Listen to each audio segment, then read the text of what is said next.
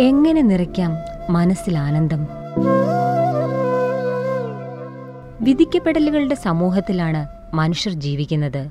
ജീവിതത്തിൽ കൈവശമാകുന്ന നേട്ടങ്ങൾ ഒരാളെ കേമനെന്ന് വിധിക്കുന്നു. പത്താം ക്ലാസ്സിലോ പ്ലസ് ടുവിലോ കിട്ടുന്ന മാർക്കോ പിൽക്കാലത്ത് ലഭിക്കുന്ന ജോലിയോ വാങ്ങുന്ന കാറോ വെക്കുന്ന വീടോ തുടങ്ങി എന്തെല്ലാം നേട്ടങ്ങൾ ഉണ്ടാകുമോ അത് നോക്കിയാകാം സമൂഹം നിങ്ങൾക്ക് മാർക്കിടുക. ഭൗതിക നേട്ടങ്ങൾ നേടാനുള്ള പടയോട്ടം കൂടുതൽ കൂടുതൽ വിഷാദത്തിലേക്കും അസ്വസ്ഥതയിലേക്കും തള്ളിവിടും.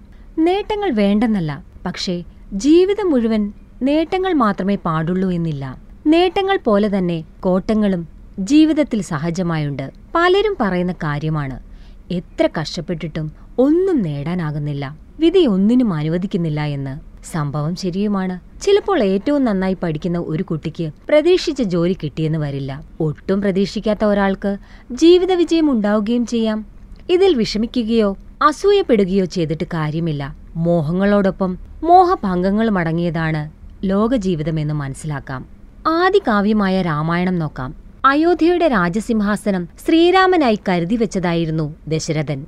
എന്നാൽ പിന്നീട് വിധിയുടെ വിപരീത പ്രവൃത്തിയിൽ രാജ്യം കിട്ടിയില്ലെന്ന് മാത്രമല്ല കാട്ടിലേക്ക് പോകണമെന്ന വിധിയും ശ്രീരാമന് നേരിടേണ്ടി വരുന്നു. എന്നാൽ രണ്ടു സാഹചര്യങ്ങളിലും ആദ്യം രാജ്യം ലഭിക്കുമെന്നുള്ള സാഹചര്യത്തിലും പിന്നീട് കാട്ടിലേക്ക് പോകണമെന്നുള്ള നനച്ചിരിക്കാത്ത വിധിയിലും അജഞ്ചലനായി നിൽക്കുന്ന ശ്രീരാമനെയാണ് രാമായണം കാട്ടിത്തരുന്നത്. ആ അജഞ്ചലത തന്നെയാണ് രാമായണത്തിന്റെ സന്ദേശം. കാറും കോളും വസന്തകാലവും വേനലുമൊക്കെ നിറഞ്ഞതാണ് ജീവിതമെന്ന് രാമായണം കാട്ടിത്തരുന്നു. ഒന്നിലും അധികം സന്തോഷിക്കുകയോ അധികം ദുഃഖിക്കുകയോ ചെയ്യേണ്ടെന്ന് സാരം. ഇന്ത്യയുടെ പ്രാചീന ഗ്രന്ഥങ്ങളിൽ പ്രമുഖമായ ഭഗവത്ഗീതയിൽ ശ്രീകൃഷ്ണൻ അർജുനനോട് പറയുന്നത് ഒന്നു മാത്രം. ഫലങ്ങൾ നീ മറന്നേക്കുക. കർമ്മം ചെയ്യുകയെന്നത് മാത്രമാണ് വിജയം. ഫലേച്ച കൈവിടുക പാർത്ഥ. ആത്മവിശ്വാസത്തിന്റെയും സ്ഥിരോത്സാഹത്തിന്റെയും ആവശ്യകത വളരെ പ്രധാനമാണ്. നാനാ കൊറോബി യാ ഓക്കി എന്നത് പ്രശസ്തമായ ജാപ്പനീസ് പഴമൊഴിയാണ്. ഏഴ് തവണ തോറ്റു മണ്ണിൽ വീണാലും സാരമില്ല. എട്ടാമത്തെ തവണ എഴുന്നേറ്റാൽ മതിയെന്നാണ് ഇതിന്റെ പൊരുൾ.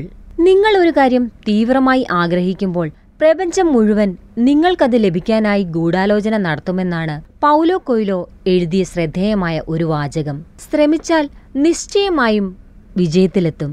ഇനി എത്തിയില്ലെങ്കിലും ആ ശ്രമം തന്നെയാണ് ഏറ്റവും വലിയ വിജയമെന്ന് മഹത്തുക്കൾ പറയുന്നു. അതിനാൽ ആഗ്രഹിച്ച കാര്യങ്ങൾ അത് ജോലിയാകട്ടെ മറ്റേതൊരു സ്വപ്നവുമാകട്ടെ അവ കിട്ടാനായി പരിശ്രമിക്കാം. കിട്ടുന്നില്ലെങ്കിൽ അത് എന്തുകൊണ്ട് കിട്ടുന്നില്ലെന്ന് വിലയിരുത്തൽ നടത്തി പ്രശ്നങ്ങൾ പരിഹരിക്കാം.